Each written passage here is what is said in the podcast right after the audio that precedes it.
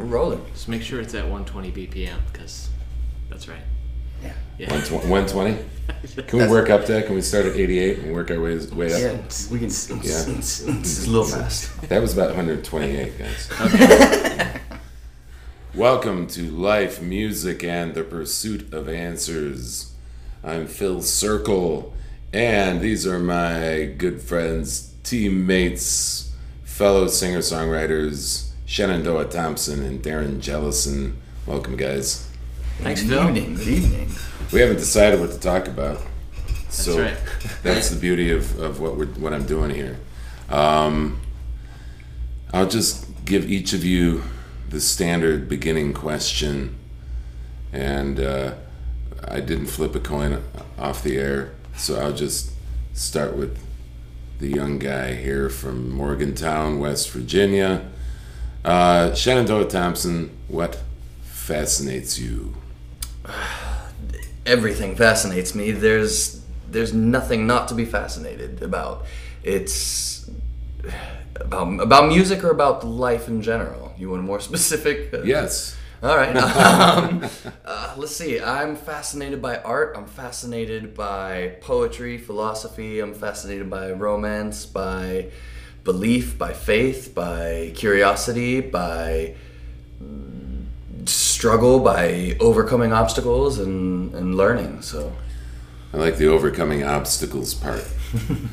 the, the the surest form of growth, absolutely. overcoming obstacles. All right, then, Darren, I pose you the same question. What fascinates you? I'm not so on the spot because I had a second to think. Well, I, I was thinking about that while he was talking. I was like, Darren loves this. yeah, it's perfect. Yeah.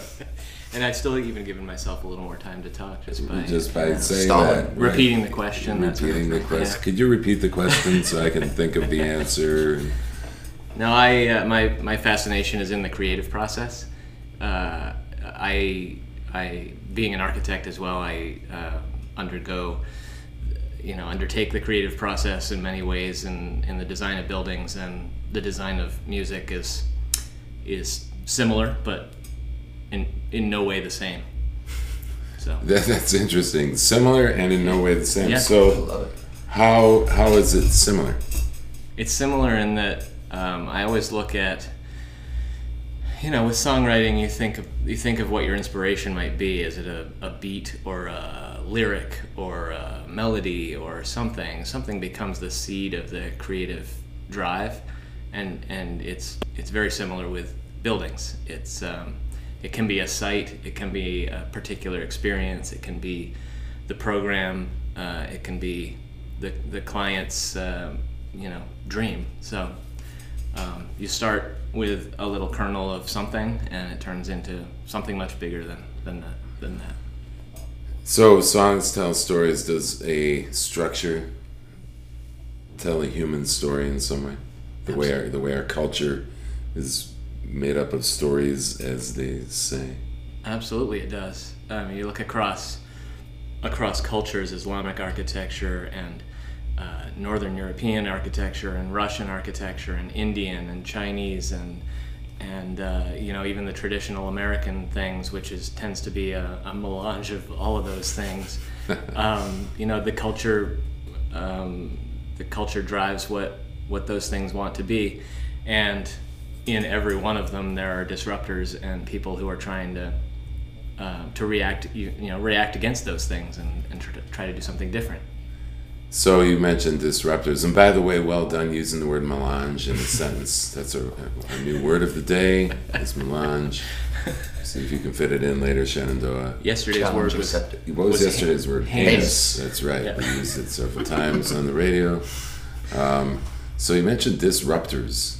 Yeah. And uh, we're, we're not talking about the, the, the weapons in uh, sci-fi. We're talking. We're not. We're talking about things that disrupt. Uh, what?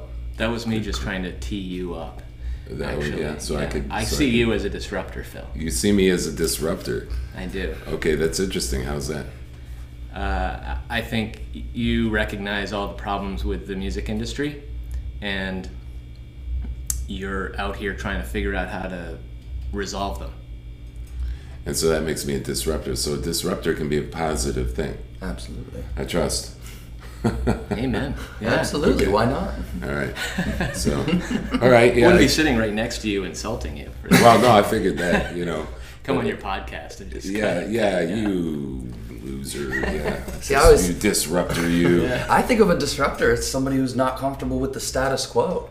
And we wouldn't have art if there weren't disruptors. We wouldn't have had Modigliani. We wouldn't have had, you know, uh, Matisse. We wouldn't have had Rothko. We wouldn't have had any of the greats that came out of jazz, that came out of rock and roll, and, and all of these sounds that we're so familiar with today if it weren't for disruption. But we're talking about creative disruption, and then you spoke to what I'm doing with uh, Gilpat Association Records, uh, and uh, in in the, the world of business. Uh, isn't there a difference Uh, between business and the creative world? I, I think they kind of intertwine. There's there's a lot of symbiosis with them. Um, there's Symbiosis or uh, necessary uh, evils? Is there a difference? Um, Well, yeah, in symbiosis, we both benefit equally, right? Or we both benefit to some degree. you know? Sure, sure, sure, sure. Uh, but the- Ah, that's the key right there, isn't it? It is okay. Benefit. Yeah, expand. Yeah. Well, creators are, uh, I, I suppose, traditionally used to starving. right? And well uh, delivered too. I have to say, just used to starving. yeah, that sort of Yes. thing. Uh, so um, whether that's that they're not good business people or that the business is stacked against them, um, either way, the end result is the same. You see so many people doing really crappy things with money. You begin to believe that money is a crappy thing, Yes. and yet it's it's a tool. I I love the idea of us never having money. 25th century Star Trek kind of stuff. Oh. You know. Just credits. Here's a- not even credits. You just we're all provided Just- for, and we we need. But this, this is not the world that we're in right now. And so, in, in dealing with living in the world that we are in, unless I want to go learn which mushrooms are poisonous and not, and you know, learn how to you know whittle sticks with a, a, a stone and live off the grid, which wouldn't probably have me more than 30 miles from a Starbucks. I'm, I'm, you know, I'm going to have to live within the, the structure of things as they are. And whatever it is, I, however it is I feel about, about it, I have to live within it in order to what? Begin to change it. So if I want to see change happen within the industry that I'm in, I have to immediately implement aspects of that industry, the, the way people are accustomed to it, seeing it function. And so we have independent musicians, we have in- independent uh, uh, musical artists, however you want to put it. Um, finding a way to build a business around what they're doing. And now that that has become more of a norm, then how do we as a collective begin to implement change that is not disrupting the record industry directly, but gradually replacing it as a different option? I like that. you know? Now and then when it comes same thing with money. So what i do with money is begin to uh, use it in positive ways. You know? So uh, let's see i've got like uh, you know $140 i could uh, you know buy 100 cds to, to move uh, my music out there uh, to people at shows and that sort of thing to share the love of music uh, or I could buy an eight ball. You know so it's like uh, so it's if, if, if I buy the eight ball is money the evil? No. my no my addiction is the evil. So people who are addicted to money are and, and, and are in what? They're in a world of craving. Mm-hmm. They're in they're they, they Hunger. lack right hunger totally hunger. Mm-hmm. So when i'm not living in the world of in a world of hunger and and and, and having a, a, a a mindset of lacking things or a mindset of craving always more uh, uh or, or even when i don't have a lot focusing on the fact that i don't have a lot instead of how to get something more, then I begin to change my approach to it all. And so the more we're involved in music as a positive uh, enterprise for the benefit of the, the people around us and, and ourselves, we we all talked about um, over this weekend. By the way, folks, we've the three of us are completing a weekend of uh, appearances and live shows here in Chicago. It's the first time that Darren and Shenandoah uh, have visited here. Uh, the, this project with Go by Association Records is in its infancy, you know. So uh, we've a lot of the stuff we've, has come up before. So uh, we talked about music being a thing that uh, if you're not giving it, you're missing half the point of, of creating it, you know. Uh, not that we working at home on your music alone and enjoying that that sort of thing uh, is is some bad thing. But whenever I've had anybody over the years who came to me and said, "I feel like I'm on a plateau," my first question has been, "When's the last time you played with anybody, mm-hmm. or played for anybody, mm-hmm. or do you want to record something and share it online? However you want to do it." That's always that's always what it comes down to is they haven't done followed through on the share. So when we're approaching music in this this giving way that is full of gratitude for the gift that we have and the ability to give it. Um, and, and then we are looking, we're taking that $140 and investing it in getting, in spreading the love, so to speak, right? Um, and we're profiting from it. We're not evil. We're not doing something bad. Money has not become some heinous thing. Oh, I used yesterday's word. It's not self-destructive. I can't call it a melange yet. I haven't no. it. I'll get there. Yeah. So, so I, uh, I'm, I'm, I'm, use, I'm, I'm taking that profit and then I'm doing what? I'm supporting myself, giving myself more tools to create and moving it forward. So now I'm also changing the nature of a free market economy because I'm using it in good ways. Absolutely. Because there, there are plenty of stories of people, of course, that we that we could, I'm sure, come up with, and there are ones in just general like culture. Everybody has their examples of the, the greedy fathead's approach to, to money it's and it's that you don't hear a whole lot of stories about the generous donor or that kind of thing. Because mm-hmm. in some cases, the generous donor doesn't want to be known. No, they're anonymous. Right. I think it was 20 years ago. There was always uh, in you know in Morgantown, West Virginia, where I'm from, and whatnot. They do uh, Salvation Army always does the Santas, the Ring the Santa bit, mm. and it's it's you know collecting donations. It's a really good program. It helps a lot for the you know the indigent and the people who are suffering. But there was always this anonymous guy never took credit for it. He went around and he'd put like a thousand dollars or put a check for you know half a million in these little coffers and these little you know change collection tins that these people are standing out there just ringing a bell. And he didn't want the fanfare. He didn't want the notoriety. He was doing it for you know paying it forward for giving that gift that he had excess of and saying I, I can't use this all and I'm not going to take it with me so here you go there's there's a definite school of thought that's been around for a long time in understanding how to live in a mentality of uh, wealth that is not what money based but can include money you know uh, think, think and grow rich by napoleon hill most people read it for the money but it's really about manifesting things in your life. When I read it when I was 20, I read it with the mindset of I want to have a wealth, a rich life. You know, I want to, to, to, to, you know, to me, there's, there's, there's treasures uh, of the, the, the, in the Buddhist world. What is it? Treasures of the storehouse, treasures of the heart, treasures of the spirit. You know. So I want, I like, I want some treasures of the storehouse. I'm cool with that, mm-hmm. you know. but I want to, I want to use it to expand my treasures of the heart, which mean means that I want to be able to do uh, meaningful things with with whatever uh, wealth I accumulate, and then I want to uh, also. Well, when you do that, what your spirit is improved. You just feel better about the work that you're doing. Music is what Joseph Campbell said. And I know I've said this before on these podcasts, but too bad. it's the closest humans come to their gods. Yep. Is, is in music and creating it, especially. It's not saying, folks, that we're gods it's saying that it's a spiritual experience. Absolutely. So, and that's and I, I, feel like there's just so many levels at which through music we can change. Uh, we, we do through music change culture and society, and we do uh, through music enhance the experience and improve the experience of people in culture and society, including dealing with the negative aspects of it. You know, and so the more that we get it out there, the more that we begin to change it. So what we're disrupting is not so much disrupting. Like I said, I think it's more of a replacing Rebuilding. and rebuilding because we're not the record what's going to happen is i think the record industry the, the mainstream record industry is not going to know what happened. That's right. they're just going to continue to, to lose money. They've, they've only just started seeing uh, increase in profits over the last few years.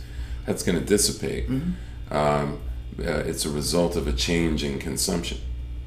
But the, the they were for, for literally a couple decades they were seeing a continuing decrease in in uh, sales, Just hemorrhaging money in, on units and albums Yeah, and yeah. tours. Yeah. and they were just yeah, and they were just uh, and they were blaming it on on, on the pe- very people that they're supposed to be serving. Yeah. You know, oh those horrible people that are you know the downloads and the CD burning and stuff was the first big complaint they made. Napster, yeah. Yeah, Napster and all that kind of stuff. It was the people wanted a choice. Now, when they figured out either directly or just because they, they you know, fumbled into it like the Boondock Saints or something, you know, um, they um, they uh, began to uh, give that choice. Yeah. You know, Yeah. I had a friend who had a major thing going, a major deal going on in, in, in the music industry, and had their own distribution and all this kind of stuff. He was complaining when, when about about downloads early on. He's iTunes, oh, it's killing us. I was like, why don't you just start making ringtones with, with your artist's material, and why don't you just why don't you just adapt? He did. It all turned around. You know, it was like that's all you got to do is adapt. Adapt. That's right. Change the Adapt or model. Yeah. But we didn't. We're not reinventing. Uh, we're not asking people. We're not asking the record industry to change. We're just letting them. It's jujitsu, man. Yeah. You Exactly. know, let them use their own Tai negative forces against them, That's right. and and we'll just gradually move move in. You know, so it's like pushing bad crime out of a neighborhood by bringing in families. Putting innocent families in the in the middle of it all. But uh, yeah. So do you think they'll change their model?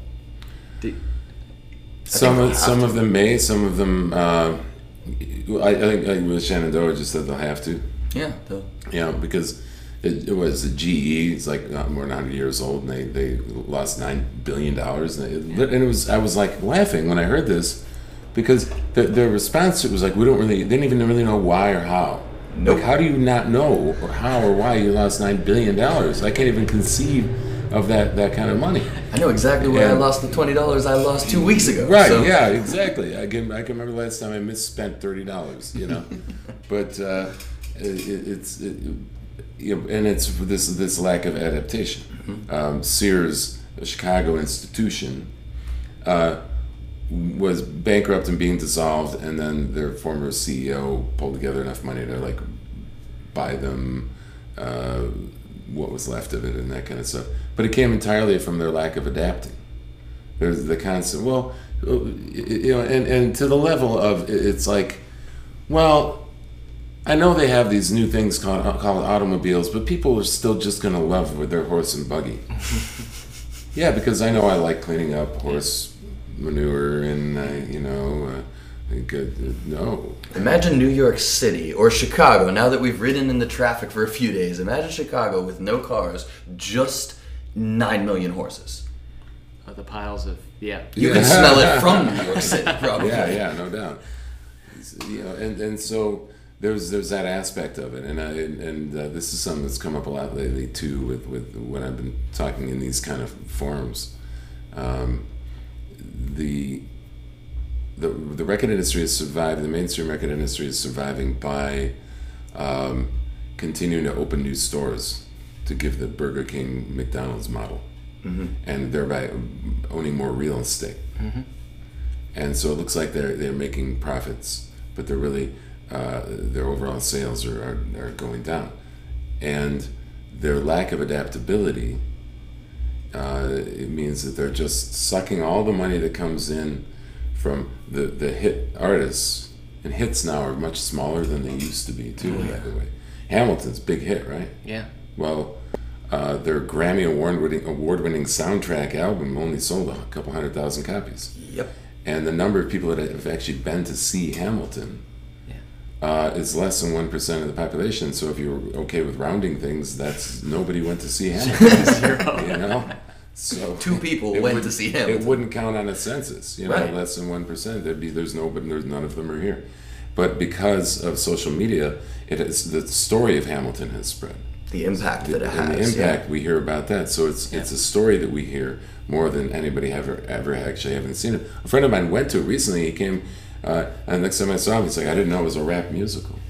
You know, he just heard it was great and wanted to go see it. You know, and stuff. Pleasantly shocked You to know, yeah, he, he seemed kind of indifferent to maybe- it. yeah. But it was like you know, he was just went. His you know, he, he, he, he- his wife wanted to go and his daughters wanted to go, so they went. And they, so you know, and, and so hits aren't aren't so much the same as they used to be because it doesn't take you know millions and millions of people to actually hear something come by their ears on a rate airwave radio or through an album somebody plays next to them for it to be considered a hit. All they need to do is hear the story. Of boy, have you heard about this guy Chance the Rapper in Chicago? Have you ever heard his music, Shenandoah? Oh yes, I have. I love it. Have you? Yeah, definitely. Yeah. Okay. I, I've only heard like something that he was part of with uh, uh, another artist, Okay. uh, and I thought it was brilliant. Of course, he's a hero in Chicago. Of course. And the guys made him. He's well, one of the independent artists going to get a Grammy, and he, nobody did it but him. And uh, Hmm. and he has he gave a million dollars to the Chicago schools, Yep. and he does so he does stuff like so. That's that's an example of somebody who's not living in lack and where money didn't make him a greedy fathead because he wasn't that person to begin with. Yes. No. You see, and that's what it didn't, is. Didn't amplify anything. it didn't uh, amplify anything. Wrong. Yeah. It's it's not like the the the the the, the comic thing uh, uh, by a guy who turned out to, the, Bill Cosby. What a tragedy there! I was so sad to hear that, that, that he turned out to be the, that guy. Um, although a lot of people said, I don't know, I kind of saw it. Like they, Oh. they thought they could see it, but I think people are a lot of a lot of you. Monday morning are- quarterback. yeah, Those are the same was- people that was the said term they- I was looking for. Yeah. Those are the same people that said they knew the ending to the Sixth Sense too. Yeah, yeah. Yeah. Oh, I called that. Yeah. yeah, I called that. But but he had a, he had a funny bit in one of his his uh, uh, stand up routines, and it, it was like you know, he was talking about what's the big deal with cocaine, and uh, It and intensifies it your intensifies personality. your personality. So what if you're an a hole? you know, so um, you know, so that's we could look at money that way. It's like so money enhances you know money enhances your power, power enhan- and, and money enhance your uh, who you are. If who you are is a genuinely generous person, uh, and and you you know you happen to like to eat a lot, you might gain some weight because you can eat better now. Yeah. You know, um, but you're not going to become a horrible person. Well, going back to what you said about the $140 and where you want to invest that. Let's say you invest that in your self destructive coping mechanisms, as it were. That's only hurting you and others who see it and your family, and it tears it down and it, and it you know, has an effect on the system, it has effect on sociopolitically with crime and all of that. If you put that into the music, you put out an album, maybe some kid who's sitting in, an, in a room alone who's about to go buy an eight ball hears that album and it changes their life and next thing you know they're thinking about how do i you know pay it forward how do i make a difference for someone in my life. And it's it's a beautiful uh, sort of uh, evolution of generosity an evolution of care that knows no bounds. And you have, uh, um, when we were on Artist First Radio, remember Z Man Z-Man. yeah. talking about um, how you we never people never let us know what they think of our music, you know, and and uh, in my comment is, was like, but yeah, but when one does tell you what they how they feel about your music, you you can assume there's like oh, a hundred, well maybe if you're really lucky a thousand, or unlucky, I don't know, because maybe there should have been a hundred more that told you something, I don't know, but. But You, there's there's a there's multi yeah there's Yeah. definitely a multiplier. It's like it's Scale like the positive uh, uh, uh, take on the cockroach effect. If you see one, there's a thousand. You know, um, so we, we'll need to find a a, a better analogy a better analogy than that. There's no question. Yes, but uh, and you know that that reminds me of a of, of an, a, a story along the lines of what you just gave an example of, uh, and it's in my book, which I mention in every episode of my podcast. Yes. The, Outback Musician Survival Guide, outbackmusiciansurvival.com. Mm. Yeah, it's okay. push, push, push. um, I've read it. I, I enjoyed it. I'm glad you did. It's good. You Yeah. signed my copy, which which I, I thought did. was great. Uh, they might have brought down the value. I don't know. Let's see. We'll Jury's see where things go. Yeah. Let's see. If I die in a car crash tomorrow, he will sell for more. Well, that might that might help. Yeah. Oh, that might help. That's good value. This is going south. Oh no. They're plotting my destruction. Yeah. I had a. Um, there was a guy I, I used to hang. I hung out. Used to hang out with here in Chicago. He had uh, one of the early online radio uh, shows that was also uh, airwave at like a small level, like like you know, AM radio does, or like way way far left on the FM dial uh, does, and. Um, he uh, he's also like a blues musician, more of a hobbyist, I guess. So he uh, called me up one day, and he was like, "You," uh, he's like, "Philip, man, uh, I want to thank you for saving my life." What are you talking about? You know, he. I had a song called. Uh, I have a song. I, I don't play it much, uh, but it, it's recorded and stuff. The life of any man. It's a very dark, um, uh, this descriptive, you know, uh, uh, song about just being total despair. You know, the, the the total darkness of despair. And then uh, the lyric comes. Then it comes to the lyric of you know you see it flash before your eyes, the life of any man. Because why? Because you're Of any man, meaning any you're man. not alone. You're Exactly, not alone in you're this. not yeah, alone. yeah. Yeah, totally. So he said he was standing out on the Ashland Avenue Bridge uh, over the North Branch of the Chicago River and wanted to jump in. He's just been having he'd been having a really hard time with depression and that sort of thing, and he uh, that song popped into his head and he realized I'm not alone. And I was like, well, when I'm done crying, I'll kind of, Oh. you know, like it's what, you know, and, that, and so and, and you don't know how many times that may have happened. Right. Um, I don't know about you guys. I don't solicit opinions from people Right. of, of my music. I let them tell me or not. I don't. I don't ask unless it's going to a, rev- a, a reviewer or crit- a critic, and that's their job. Exactly. Then they have to. Yeah. Um, speaking of just on an, an aside on that, uh, I, I've I've done you know plenty of music writing in my life, and I haven't reviewed anybody's music in a long time. But whenever I did, I was always reminded of a thing that Corky Siegel said of the Siegel Schwall Blues Band, and now he has Corky Siegel's Chamber Blues. He's here in Chicago, not far from where we're sitting, assuming he's in town and at home Yeah. right now. um, just a huge uh, had, he had a huge impact on me. Uh, uh, Corky did, and I remember talking to him about just that question, and he um, he said the critic's job is to educate the listener, not to critique the music, educate the listener. So he, he gave me a story of like a friend of his, and he were both uh, reviewed on a, a, a, it was a show they did, I believe, and his friend kind of got panned, and and uh, and he he didn't, and he called the reviewer and criticized him about it. And he's like, well, you, you saw, what are you talking about? I gave you a great review. So yes, but the way you talked about this other guy, uh, that, that that's not your job. What do you mean? I'm, I'm, I'm a critic. No, your job is to educate the listener. Whether or not you like it has nothing to do with anything. Right. It's whether or not your listener is going to like it. And when I and when I, so when I then ended up getting now my practice actually was if I didn't really if I thought the music was garbage I just didn't review it because I'm not out to destroy people. Yeah, I don't know where they are in their process. Yeah. Enough people will tell them if it's garbage, you know that maybe they'll go practice. You Yeah. know? um, but I'm not going to be the person that, that just destroys their, their their their dream. I wasn't any good when I started. Were you guys? I don't think so. We, we, No. we don't know when you don't know what you're doing yet. You're no good at it. Whether you have the wisdom to not release material before before it's you're ready and stuff, Mm-hmm. it has a lot to do with the people around you and the and the, the uh, information you're given, and you know, and that sort of stuff.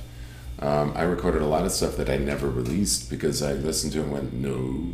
Oh yeah, probably Yeah. hours of stuff like that. Yeah, Yeah. yeah. I was like, It's funny. this- I actually went the opposite. I released a lot of stuff in my adolescence, and then just gave CDs out in town, and was doing demos and doing this and that, and kind of following, you know, the '60s and '70s rock and roll mentality of hey, do a demo and give it to people. Yeah. And I then started, you know, collecting all those CDs I'd recorded. And then when I was, you know, 18, 19, 20, about to record my first studio album, sat down and I was listening to them and going, oh, wow, what was I thinking? What the hell was I doing?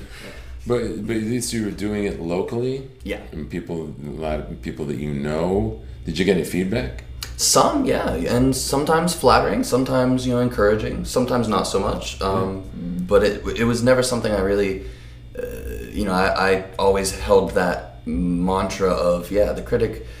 If they don't like it, that doesn't mean anything about the song itself. It just means it wasn't right for them, and 500 other listeners that might not even know that critic might like it. So And and what what do you listen for when you listen to music in general, uh, or if you're hearing some music that's new to your ear, or somebody asks you to listen to, um, what are you listening for to decide whether you think? Oh, well, uh, let's take it one one step further. Somebody presents you with a piece of music and asks you if they should release this music to the world. What are you listening for? Oh, um, well, for for me, uh, I don't necessarily know if I'm listening for something, but I'm trying to see what I'm feeling. yeah, Um, because some of the most amazing music in the world is recorded incredibly poorly, right, by today's standards of the immaculate sound quality thing. And, you know, we've moved this microphone around to just try to, try to get it right and things like that. But, um, so it, it's a feeling for me more than anything. Um, there, uh, there can be obvious technical things, but if it tells a story that makes me feel something, uh, uh, right on, man. Cool. Shenandoah? I pretty much have the exact same answer. Yeah, I've heard tracks that were rough cut, you know, done on a cassette tape, recorded through, you know, the worst mics, and just recorded into a like a little tape deck. And I've wanted to play that until the tape ran out.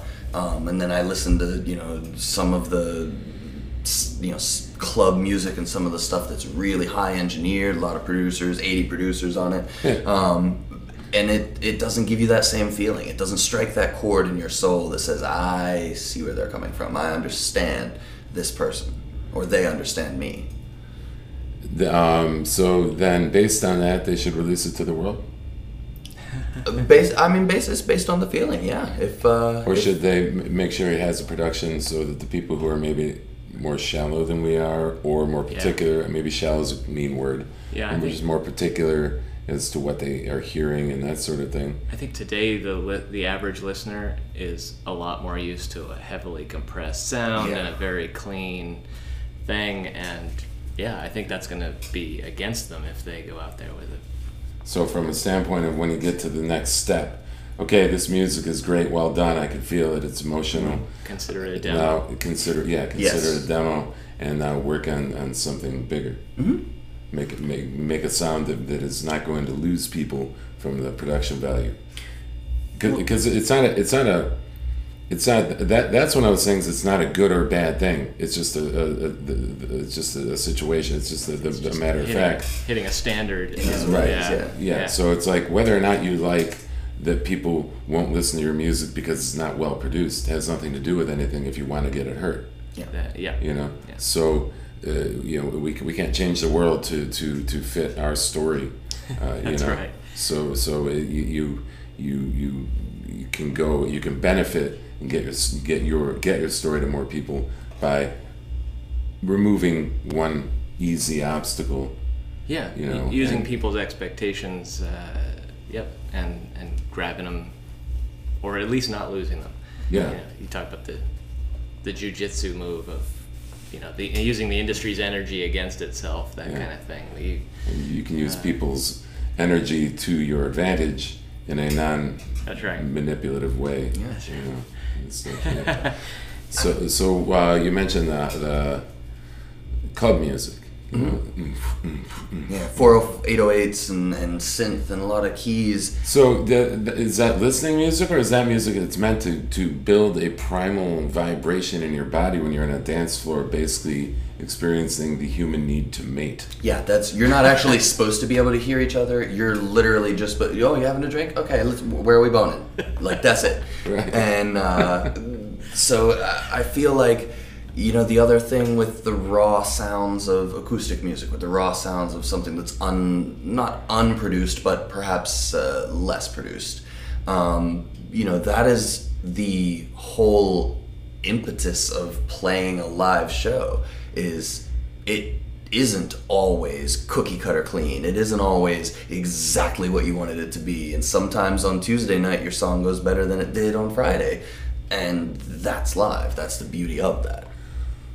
What uh, I should I should give a little uh, background to the live performance thing for people who are listening who aren't musical performers or otherwise or, or stage performers.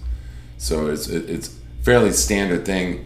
Uh, I don't think I have ever heard anybody say anything contrary. Message me if you have experiences con- uh, a contrary experience to this. You have an amazing show, and, and maybe you're on the road. Okay, so I've been on the road a lot, and, and I saw it all the time. And I've never I've never experienced anything different. You have an amazing show, and you have a show the next night is never as good. Absolutely. Why, uh-huh. why, why do we think that is? Is that just because we have the same expectation of that, that glorious feeling we had on that uh, from that particular show, and we miss the point that the next night the energy is going to be different? We need to respond to it differently, uh, or is it simply that uh, the level of energy we need to replenish by the following day is impossible to come by? Uh, what is it? You need a bigger and bigger hit every time. That sort of yeah, thing. yeah, you know. I mean. So in musical theater, you know, um, that was something we always dealt with. We do a performance. You open. Opening night is always a ball. Everybody's you're you're high whatever, on the whatever energy. happens. Exactly. Yeah, it doesn't yeah, matter. It's opening night. Yeah. Um, but then you know the next night and and the third night, and if you do two weekend runs, imagine like you've got that pickup rehearsal on Wednesday, and then Friday night you're back on the boards, and the audience is new. It's exactly what you said. The energy is different. You have to respond to it differently. And I really don't think that it's, you know, any artist or any performer's fault. It's, it takes a amazing amount of awareness to be conscious of that as a variable. Um, and it's something that I'm only just now becoming conscious of. Yeah. As you said that, I think. I, that's about when I became conscious of it. That's the joy of open dialogue. As I, know. was saying it, that the, what uh, you know. Now I'm gonna give away all my secrets to, to, to, to teaching. Is half of what comes out of my mouth when I'm teaching is totally by the seat of my pants, uh, or I should say, really uh, from my heart, from my gut. You know, from my from my. Uh, of course, it's colored extensively with my experience as a working musician, my knowledge of the craft of music, technically and theoretically, and ability to play the instruments and produce albums, and all this stuff is in there. But there's a whole lot of this is, for in fact, why you can't learn an instrument, folks, on YouTube. Nope. You can get elements of the instrument on YouTube, you or, or, or any other platform, um, you uh, or Instagram or anything. You can get elements of. You can get supplementary information. It's absolutely amazing. Uh, it's an ongoing joke with my buddy Lem was on one of the previous episodes. Uh, he, he says he- he said if only we had billions of dollars worth of technology at our disposal to answer that question. you know, in other me just words- pull out my phone In other quick. words, Yeah. yeah, use the company that's a verb Yeah. you know. And so well, we're not going to say it because they're not sponsoring me. Yet. No. Yet. Yeah, we're not yet. That's right. Yeah. Well, if you saw Arrested Development, they blur out half of their images, anyways. So, so what? Um, um, the experience of open dialogue is I so if I have an idea and I'm just mulling it over, me- meditating it on on it myself, Yeah. I have none of the objectivity that I need. Yeah. Right. You know, I, I and, and so I get wrapped up in, in my inability to solve the problem. When I add one person, that doesn't just give me twice as much. I, that gives me their subjectivity and the uh, of their own experience in life and the objectivity that they have toward mine and my objectivity toward them. We have four times as much power. And we had a third person. And by the way, uh, folks, I'm pointing at people here. I'm, I'm gesturing toward Darren, then I just pointed at Shenandoah. For you folks watching at home, staring at your computer screen. What's he doing? um, is I had a third person, and so it grows exponentially the ability to solve problems. Um, and that's even further enhanced when you have uh, uh, diversity. Recent studies have shown. Now, to me, it's one of those painfully obvious things that I wondered why anybody had to study it. You know, of course, diversity makes you you know makes you more productive because you have diverse ideas, because you have diverse cultures, because you have di- diverse peoples. Perspectives, And yeah. perspectives. Solutions to issues that you hadn't thought of. yeah. But then, so then that's why then this open dialogue that this whole podcast is really rooted in more than anything, is uh, is so powerful in the solvent of problems. So at Guilt by Association Records, when Gloria, who I'll be getting on here someday, um, you know, when, when she had, when uh, it was one day I was talking to her and I was, you know, I was like, I don't know how to make this work. No. That's why there's more than one person involved. because we're gonna find a way. The famous story of Henry Ford wanting a single block V8 engine. Guy who didn't make it past third grade or something, you know, who kept telling his engineers, you know, the smartest minds in the land, you know, he wanted a single block V8 engine. They kept saying, "You- it can't be done, it can't be done. And I've heard this story used recently too in some, some audiobooks I listened to, but it's a story that I had heard uh, from my dad, who met Henry Ford as a child. He, my dad was a child, not Henry Ford. and, uh, uh, and and his cousin interviewed him later on and stuff. But it was that, and, and they kept saying, you can't do it, you- it can't be done. He's like, great, you have six months. you know, and they or Perfect. whatever it was, and they come and they come back and they couldn't do it, and he's like, you just out, you you got you you got to make it happen. Do it. And then finally, they it, it- turned out they made it happen. It turned out there was a piece of physics they didn't understand. It's like bumblebees aerodynamically can't fly They don't care. Until recently. Until right, they don't care exactly. They didn't. Nobody told them. and except here's what's funny is that was the case until they realized aerodynamically why they can fly. Because Why? the assumption that we know all the answers is an absurdity. Yeah, that's Absolutely. the other part of it. Exactly. You know, it's like it's just, how can we how, can't? This- To me, if there's a problem, there is mathematically. It's just to me if, if I just look at the, the universe as from as a giant math problem. Mm-hmm. If there is a problem, there is a solution, There has to be. or there, or I wouldn't perceive a problem. The human mind, uh, the universe did not create this human mind that can sit Yeah. there and perceive things that can't be solved. Yeah. It does, wouldn't doesn't make any sense, you know. So the, the, the just if there is a gap that I perceive, there is something that can fill that gap. Yeah, I mean, uh, so back to my fascination with the creative process. It, uh, uh, you know, so many things are going through my head right now. But if there is a problem, yes, maybe there's a solution. But maybe what you're thinking of as the problem isn't even the problem. What what is the problem? Go back up even further. Uh, and, and the, the other thing is that you know this uh, back and back to the architecture music kind of crossover thing. I make music by myself almost exclusively. Um, but that like butterfly effect of getting some kind of outside feedback um, from somebody at some point, as soon as I'm ready for it, Yeah. um, is is it is it's an it's an exponential kind of effect, and it causes you to reevaluate even what you thought maybe the problems were at that time. And you know, but making buildings is not something that one can ever consider doing by by his or herself. Uh, if you're a designer, you you could design a building by yourself, but you're probably not going to build it, and you're probably not going to sell it, and you're probably not you know you're probably not going to do all those things in a vacuum. Uh, um, but and never mind seeing some of those buildings we talked about today. Those buildings took um, thousands of people to to pull together, all going in the same direction, ideally. You know, Yeah. through that process. Well, and there, there, there had to be a problem of how not to let a building tip over that they solved because of the one. There will be a video, everybody, uh, sometime after this. Uh, after this is uh, today, we were also out on the Chicago River. Uh, we jumped on a on a water taxi. If you're ever in Chicago, jump on the water taxi. It was six bucks a person Yeah. from Chinatown to down to Michigan Avenue. See everything you need to see. Yeah, it's a, it's Yeah. amazing. It's beautiful. we're out in the sunshine and everything. And Dave Matthews' uh, tour bus did not drive over the bridge when we were going under it. I remember You that know story. Oh, the- oh, Yes. And they, and they, Oh. they, yeah, they, they purged the toilets. Yeah.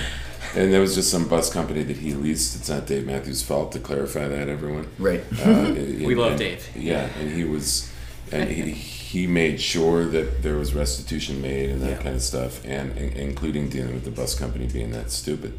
Um, but uh, there was a building. Uh, so we, and we and we filmed it with Ian Leith, who's also on a podcast. See how this all ties Oh, together. boy. It's one big circle. Know it. Oh, But that uh, my name is never used in that way. He says facetiously. and so, but I know I don't know. For some reason I don't get tired of it. Because what are you gonna do with a name like Circle? How can I? It's just and- an and- and- English word, man.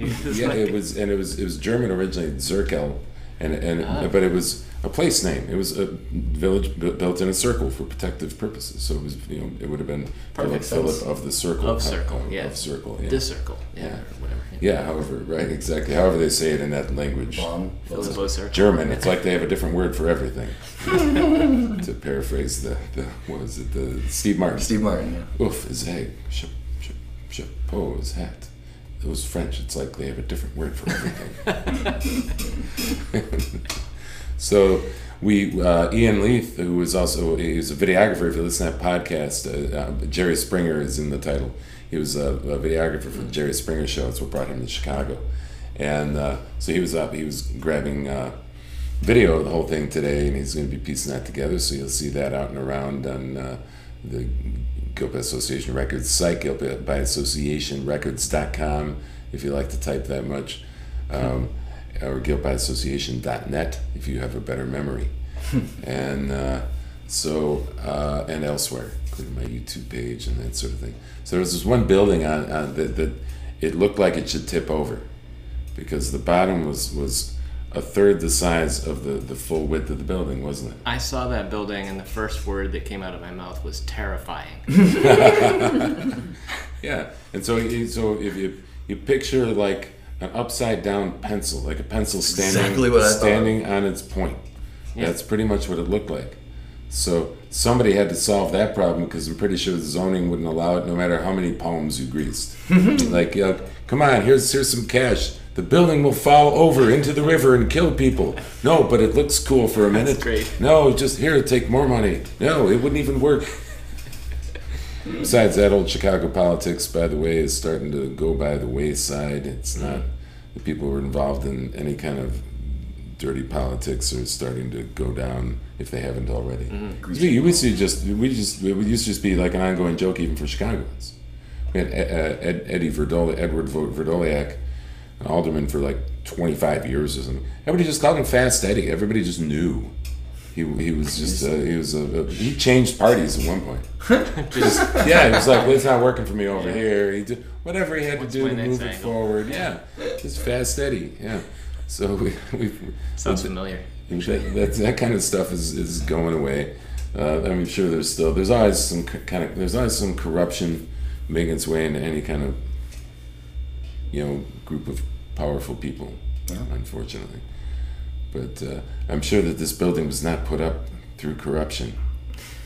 Uh, no, and So it doesn't prob- look that new either. I mean, it's newer, but it's been there for a while. I think it I don't think it's going over. anywhere. Yeah. Um, there's probably some magic happening in there that uh, we can't see, or some kind of genius in uh, engineering. Yeah. Well, what about so?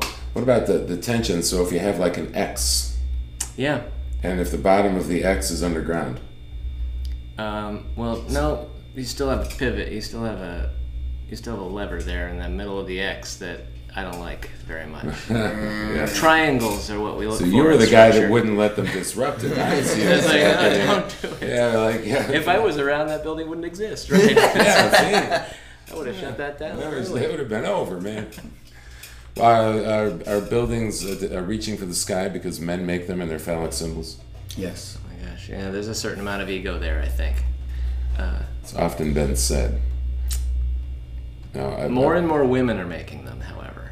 So And then they maybe that it in- argument is different. making them reach for the sky for a different reason. To me, it seems like a smart use of space. If you can make them taller, you're Yeah. using le- making less of a footprint. Yeah. And one of the things that you, you kept pointing out today, Darren, on the little tour, uh, because Darren was using his knowledge of architecture uh, to educate everybody uh, in our little our little party about uh, the buildings we're looking at because we're in the middle of one of the greatest collections of modern architecture. Do you, do you believe that statement, Darren? I do, having seen it today. Yeah, it's uh, was an experience unlike you know. I've been to New York and I've been to L.A. and I've been to Paris yeah, and been you know Paris, been to, been to Venice. live in the Philly area. I've been to yeah, I've been I've been around the world a little bit, not a lot, but a little bit enough to more than a know it's pretty uh, pretty great. Yep. I, I, I took that quote from the book Third Coast Mm-hmm. by Thomas Dyja. So there I'm giving him a little, dropping him a little plug there because I think it's a brilliant book. And uh, uh, so even though he didn't message me back when I contacted him online, because he didn't know who, how important I am. That's right. That's, that's you know, because he doesn't get a thousand messages a day or anything. Exactly. Yeah. Well, when he hears his name on this podcast, he's probably a listener, don't you think? Oh, of course. You know, like the, the, the 140 other people that are yeah, yeah, We'll get it up there too. yep. Spread the word about this podcast, everyone. Please share. If you like this, just hit that share button. Two clicks, man. Yep. Hit the share button and pick where you're sharing it. Six clicks so you can share it three places. See, I'm doing the math for you. click, click, click, click, click, click, click, click, click, click. And I'm watching the timer here. I just did that at 120 B- BPM. so that 10 second, that those 10 clicks took five seconds. Exactly. Man, the value you're adding here. You could reach the for our world. listeners is amazing. I'm about doing math for you. That's my other podcast, doing your math for you, Phil. When you when you can punch it into your your phone and get the answer quicker. Like what was it today when we were sitting at at, at, my house at my apartment, and uh, we were uh, I have Bob the Chinchilla, Bob Chin Bob Chin. for non-Chicagoans, that was a, a, a crab house, Bob Chin's Crab House. I don't know if it was just Chicago, but I haven't heard anybody not from here know of it. So, um, so Bob the Chinchilla. So Darren asked, uh, "How old is that? And how old is he in dog years?" and as we were trying to gather by the average age expectancy of a chinchilla being 12 to 15 years, you know, it's about the same as a dog. And then Shenandoah's over here chuckling with a phone in his hand, going, "I've found a chinchilla age calculator." and you're off by 10 years. I Yeah. was off by 10 years. Yeah. But you were close. Yeah. It was, it was ver- surprisingly close. Yeah, I just figured middle age. Yeah. You know, if, if he's halfway there. But I'd say that the the the age calculator. This is interesting. The age calculator of animal of our of our our the, our pets, or if if we want to be more progressive about the animals to which we are guardians. Uh, and I said that without grinning because I'm starting to believe that really makes more sense. If you treat it that way, you're gonna not beat your dog when you have a bad day. You know. Then again, if you beat your dog on a bad day, you probably beat your wife, husband, children, Yeah. parents on a bad. So go get some therapy. If you're listening to this and that's you, I'm surprised you're even listening. Probably, yeah. Yeah. But if you're, you know, so go get some help. Never, you're never alone. We already talked about that. That's right. You're never alone. There's always somebody's been there to some degree. I never believed the I know how you feel statement, but I do believe I have some sense of how you feel. Um, so uh, we were talking. So I wonder. This, this is interesting. The, the the the age calculator for a cat. It's like the first few years are like like accelerated or mm-hmm. something, and then they there's it's a, a, a human year is like fewer years. And everything. How's that? Why, why don't we have? And they did the same thing with dogs. They did the same thing with chinchillas, yeah. So how how come it isn't that way with humans? So when I'm 14, shouldn't I be just be like 25? I'm grown up now. Well, because we're the standard and they're measuring everybody by us. Wouldn't that egocentric? Well, See? Yeah. I I was about to say, I mean, there there has been some issue with uh, certain groups treating 14 year olds as adults. And Well, there, there was this. Yes, there is. So- that's true. And and when when we were primitive humans, uh, that, and lived to about age 35, that of course made sense. But we built a culture around uh, longevity. Well, even 150, 160 years ago, Edgar Allan Poe, he married his his wife was 13 when he married her. Yeah. Well, uh, but then and. and uh, and even then, was that uh, was that a scandal? No, it was commonplace. It was extremely the norm. We're not condoning this, by the way. No, We're not at all. Discussing, we're just discussing history and the understanding of where these questions come from. Mm-hmm. So the the uh, you know now because we have we have longevity, much more longevity uh, than we did. Um, we have more time to quote unquote grow up and to establish ourselves. And because we've established education for everyone uh, at whatever level, you know, some some semblance of yeah to a degree, right? Um, now you're you're 18 before you're even ready to go out into the workforce. Yeah. So it's assumed therefore that at age 18 is when you should uh, be able to uh, uh, go die for your country, drink beer, smoke cigarettes, uh, have sex with other people. Although you probably already started that, Well, I have a unless funny. you were me. I have a funny uh, uh, anecdote about that. I one of my mentors in Morgantown was a, a brilliant psychiatrist and playwright, and he actually worked for the DoD for several years. And he used to tell me, you know, the the very same reason we don't let eighteen year olds drink is the very same reason we send them to die for our country. Their frontal lobes are not fully developed yet. Interesting. So we're we're actually kind of in a way exploiting Totally, this. it's in a way nothing. yeah, you know, just uh, it's it's it's absolute exploitation of genetic uh, lack of maturity. The immaturity. Yeah. Yeah. yeah. Mm. And that's interesting because it is uh, something I know uh, for vocal coaching that the human voice, while it breaks at some point in adolescence, and be, that's only the beginning of the change of the human voice. It's in our early 20s is when it's finally to a mature level of maturity. And opera singers don't get leads until they're in their 30s or 40s because it hasn't reached the power The resonance. you know the, yeah so that's it's very interesting uh, that, that you say that and i had read a long time ago that, that humans actually aren't entirely done growing until they're like 21 or 2 something like that. So that's nice uh, and, they, and maybe that's why they prefer they, they fought so hard not to let women in in because they had more common sense at age 18 than most guys I would not be yeah, because they'd be like, "I'm not. What are you stupid? I'm not. It doesn't make any. That's the worst strategy ever." You know. And then just, but you send the 18 year old guy with his reptilian brain. He's just led with his little helmet. You know. He's just, "I'm a man. Die." You know. I don't know. I, I, I look at modern. I look at I look at modern day, and I wonder why there is war.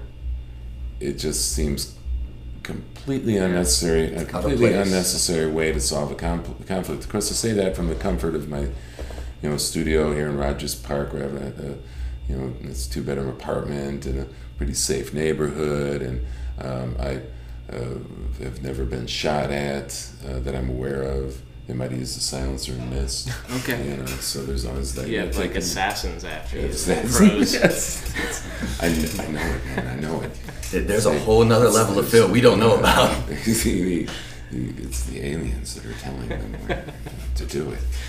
But uh, you know, so I, you know, so in other words, I don't live in the Democratic Republic of Congo where there's 26 warlords running around, making it highly difficult for them to get to the quinine to cure malaria, where the biggest concentration of it is, and and and yet the most people are dying of it.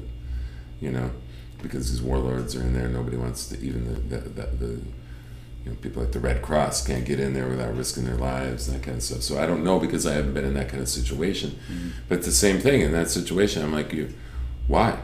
Where's where's what what has happened? And I know there are studies that show humans as as groups move a certain way, the mob mentality is a real thing Yeah. you know, and that desperation and hopelessness uh, are real emotional driving forces of decisions that people make that to somebody who's comfortable, maybe the way any three of us are for the most part right now, don't understand. Yet, if you've ever been in a really horrible state of suffering, you remember the things you may have thought of or the things you did. I know in my own despair, you know, I did things, I didn't like go, um, you know, do like horrible things to people, at least not that I was aware of. You talked, Shenandoah, about the, the you know, the kid that buys an eight ball instead, you know, and, and, and trying to change his mind through music, you know, that you can change his mind through mu- music or may, that kind of thing. And how you mentioned in, the, in that process, which I thought was important, the, uh, how that how it affect uh, you know affected him initially only hurt him but also affects family and all these people around because the impact that it does have on And the people around you because we are all connected right? Absolutely. so then uh, you know so I know that there were things that I did that hurt other people you know Uh, but the, but the, I, I was never compelled to pick up an automatic weapon and, and just like storm a village and take their quinine. Right. You know, but uh, you know how how how deeply connected are we then to a place like the Democratic uh, Republic of Congo from here in the safety of this place in Chicago? Um, uh, three white guys, no less, right? Yeah. Sitting here talking about you know third world country in Africa Yeah. What that the heck do we know, we've, right? that we've never Yeah. been to. Yeah. And so, is there anything that we can conceive of doing from where we sit to change things halfway around the world in a culture that we know nothing about, except that there may be some people from there here in Rogers Park Yeah. who There, can. and there may be right, but There- yeah. uh, yeah. Well, it, it's economics. It's uh, I mean, this it's such a complex problem now that it's like just unfathomable to uh, the kinds of things that you'd have to act on. But yeah, economics and education and um, understanding cultural barriers to all of the trying to improve any of that and Sociology. and all of that. But I think what we as three white dudes in the United States can do, like what what everyone in the United States could do, is travel and try to understand that there's life beyond your immediate three mile radius that you spend most of your life in, and uh, that there that that might engender some understanding of uh, of all these things. And if we start small like that you know I, I, always talk about starting with some kind of a small idea and that it radiates out uh, hopefully that catches on and crosses over and you know us doing very small things in great numbers uh, multiplies out to great things across the world so Right on. yeah Shenandoah, you got any thoughts on I, that? I do. I think you know the what can three people like us do for to do something to change uh, currents in the world and change things that are occurring is to just act with love and compassion and caring and forgiveness and understanding uh, across the board because that's what there is in places like the Democratic Republic, in places like Gaza Strip, in places like the worst war torn countries right now, they are dealing with lack of humanity, lack of compassion, lack of empathy. And what can we do to to help them? Chant. Ah, yes, uh, from the Buddhist standpoint, indeed. Uh, there's a, a, a, a U2 lyric. It's funny, I wasn't, uh, don't get pissed at me, Bono, but I wasn't really fond of the latest U2 album because I, it didn't sound like U2. And of course, if somebody's listening and doesn't like U2, they're going to be like, I don't really even care. but I, I, I, I've, I've always been a, a fan. And uh, but there was there was a there's some great lyrics, as often there are in those Irish storytellers, right? and there's one love is more love is more powerful or stronger. I can't remember exactly than anything in its way. Yep. Sounds like hippie, rose-colored glasses thinking, but if you've ever hugged somebody crying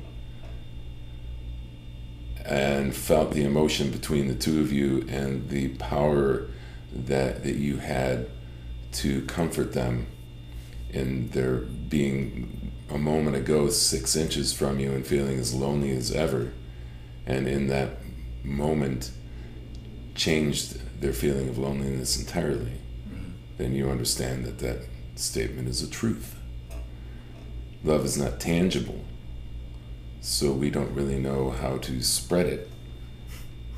And so many people are uncomfortable with it.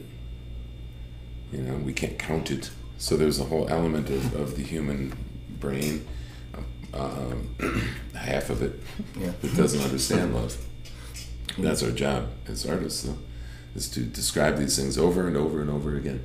Every little thing she does is magic, right? Yeah. When I heard that song by the police, uh, I was like, "Ah, that's so cliche. And I was talking, I remember talking to a friend, I remember this exact conversation. I don't even remember who it was, I just remember the conversation. And I was like, that's so cliche. And, he's like, no. Have you ever heard anybody say that before? I was like, maybe. Have you ever heard in a song before? Never. so how So can it be a It's cliche not, it's not a cliche. It was it was a, a- an emotion that we had all felt Yes. And somebody just said and so and, and so the police put it in the song and said we don't care if it feels cliche or it's it's something that everybody has felt so we feel like it's just too obvious to say and therefore it's, it's like whatever you know. Uh, that's one of the obstacles of songwriting for me sometimes is I'll write a lyric and I'll be like that's just too obvious. Too on the nose, man. Yeah, but so what? I don't have to change it into. I don't have to change the lyrics to make them uh, uh, less obvious. That would be disingenuous, you know. And that, but this is something I'm only just learning. you know, and that's the, the, the beauty of the process too, is getting to where it's like, so what? Because there are plenty of songs of mine that I've written where people just, you know, like, oh, I love that song, and I'm like, oh, thinking in my head. I don't say it to them because it'd be like, you know, why don't I just throw them the finger while I'm at it? Um, I'm, I'm moved and, and excited and grateful when somebody enjoys my work. Yeah. But a lot of times I'm thinking in my head with some of my songs, I'm like, I think it's gooey pop. Yeah. You know, I, I don't it's like. Uh, but then I'm the same guy that likes "Cherish" by Madonna. Yeah. I love that Yeah. song. It's a know? great song. Yeah, Right. I remember when it was on the radio. Right, every time I and I've, I've, I haven't heard it in a long time.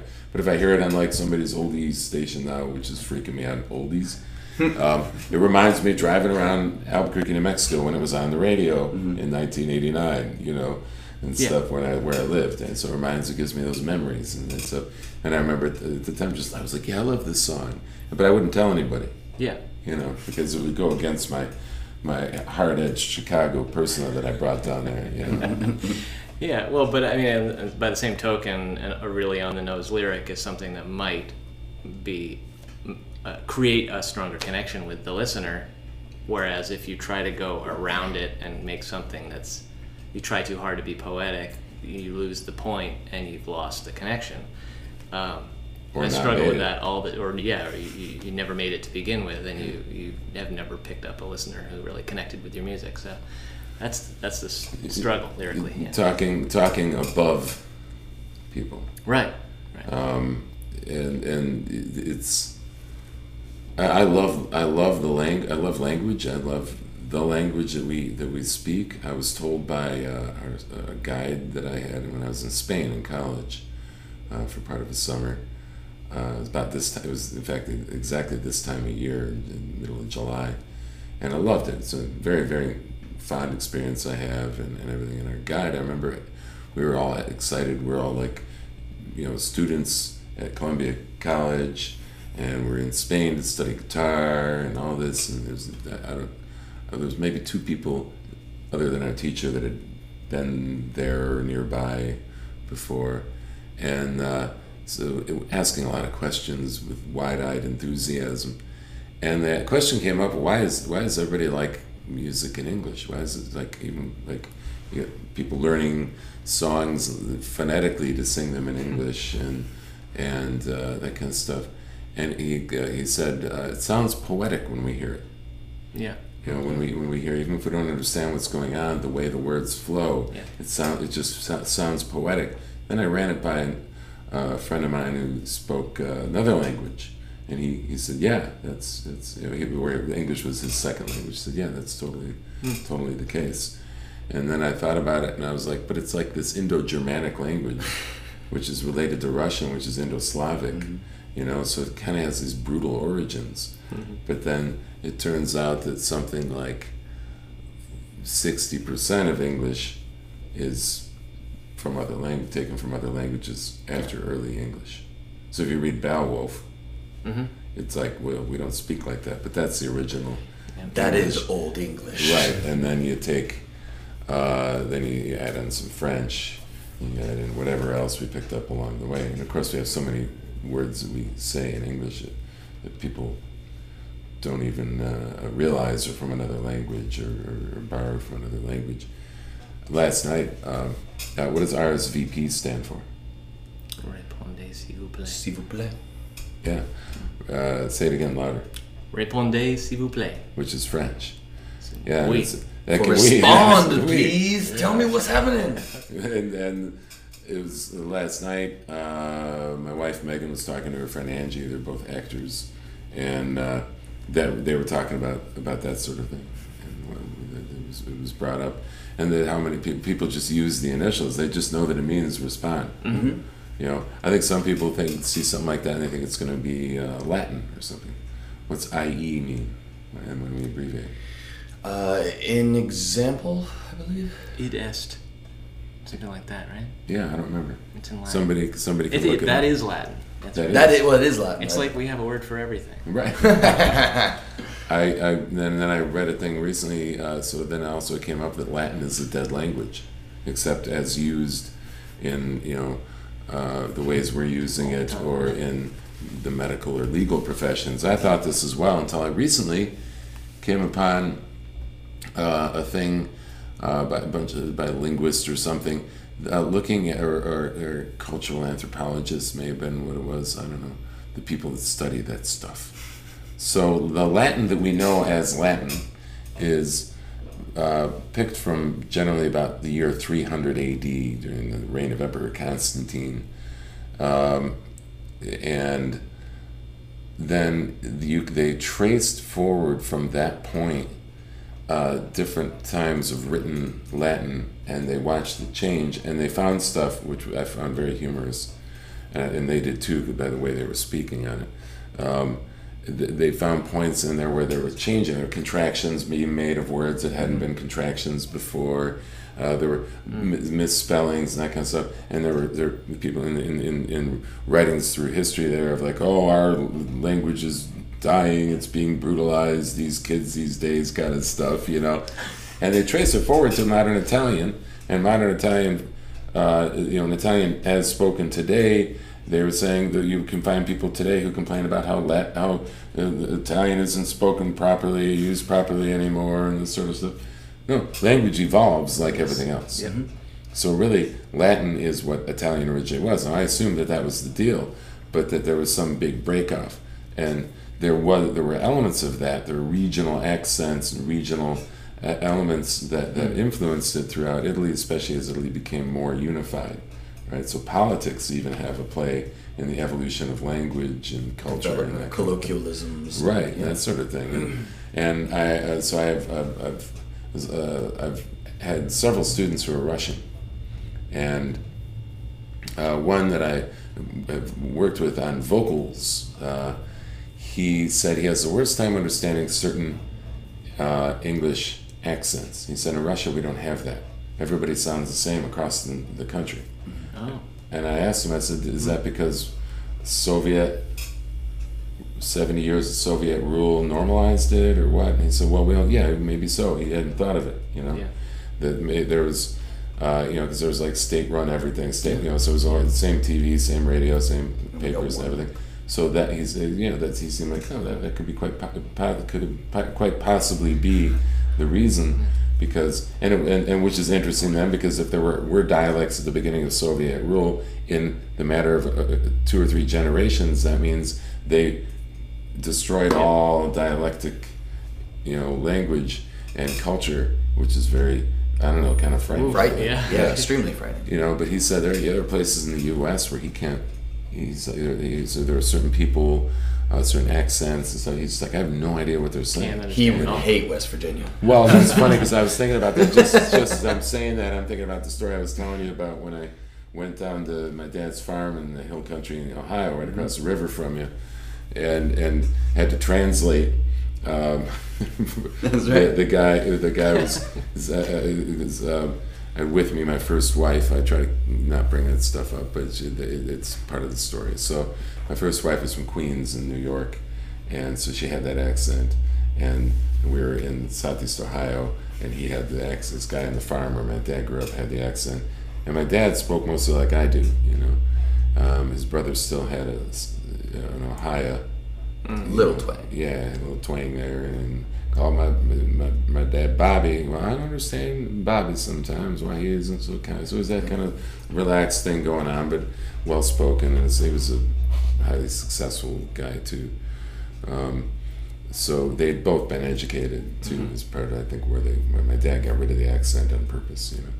But it was funny because this guy comes out and my dad introduces himself. Yeah, this is the farm I grew up on. You know, you're renting from my brother, kind of thing. And they're just, talk- and so get to talking to the guy, and he goes, "Well, I'm just wondering, damn Washington, up in the ground there for," and my wife goes, "What did he say?" And I said, "He's wondering what the washing tubs are doing in the ground over there." And uh, Translating English to English. to English, yes. So I kind of understood that when, when my student was commenting on that, especially when you have a lack of dialect in in uh, in your language, you know, and and learning Russian, there's very few vowel sounds. We have th- our standard vowel sounds, but we have the schwa sound, the ambiguous vowel. The, when you can see it written, and if you don't know the word, you don't know how it's pronounced. That has to be very difficult when you're speaking learning English as, as a second language, you know. So, uh, so one thing, for instance, I've been doing with with this guy is is uh, pointing that out. This is the ambiguous vowel vowel here. So it's just a man. You know, that's that's that's that's how we describe it. Uh, we wave your hand like I did too. It's a man. Yeah, it's good. Uh, whatever. For the podcast listeners. For the listeners. podcast Yeah. listeners, wave your hand. so, yeah, and and but I I love the language and the way we are able to use it in our music, and I love uh, communication. Or obviously, I wouldn't be doing this. Everything I do is, revolves around communicating something. Everything any of us does revolves around communicating something. Your architecture revolves around communicating something. When I said today to him, Shenandoah, to Darren, uh, uh, when I was talking to him at the end of our little tour today, I was like, you know, uh, uh, are you, do, you, do you also do visual art? And I was Yeah. referring to, you know, like drawing, you know, 2D, yeah. 2D. He's like, what is it you're asking me? so and so, and I, and I, I, I knew that it, it wasn't that. I, of course, I, I see architecture as an art form, Right. you know. But it was, uh, and so there was a, a, a, a loss in language there. you Loss in translation. Loss, right? You know, but um, um, where was I going with that? Oh, the way we're all communicating. Communication, Yes, yeah. right, right. Because we talked about, for instance, the stories and the culture within within Mm-hmm. architecture. Every, so every one of us is doing something related to communication. Do you dumb down your communication to get something across to certain people, or is that uh, uh, patronizing, or is it sometimes necessary in order to get a point across to somebody? It can be da- you can be in the danger of being patronizing. I think if you talk down to your audience, I you know as an actor and a director, you're in a way you're told to. You don't want your audience to have to think too much. You you want it to be easy so they'll enjoy your movie and eat their popcorn and then they'll go home and mate. But you They you do that after plays too. Yes, they do. Dance clubs, plays. Who knows when they're going to do this? There's billions of them on this planet. and, and they're just keep doing it all the time. Um, but yeah, like the the whole aspect of spoon feeding your audience to me is slightly offensive. I don't want to be talked down to. I don't want to be spoon fed something. I actually like Rutger mysteries and I like you know the noiristic films or or way out of left field absurdist comedies because it does challenge your perspective, challenges things you know, and and you know touching on what you said about how can we help change the things in the world we're Yeah. uh, up against as obstacles learn, grow, experience anything that's out there to experience, the whole plethora of experience this universe has to offer.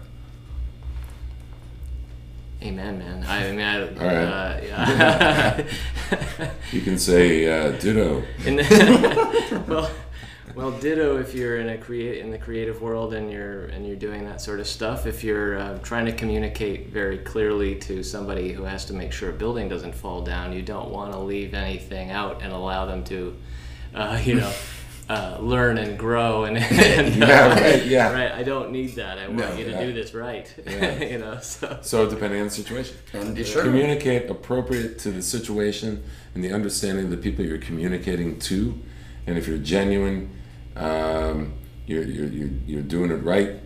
Yeah, you know, but by the same token, I'm sitting here thinking after having said that, if I can inspire a builder about what this building means to is going to mean to somebody or what it's going to do for this site or something, I'm going to get a better job out of it and I'm going to gonna they're going to be able to connect dots better and uh, learn and grow and uh, you know, change the world. Yeah. And if and if you were to dumb it down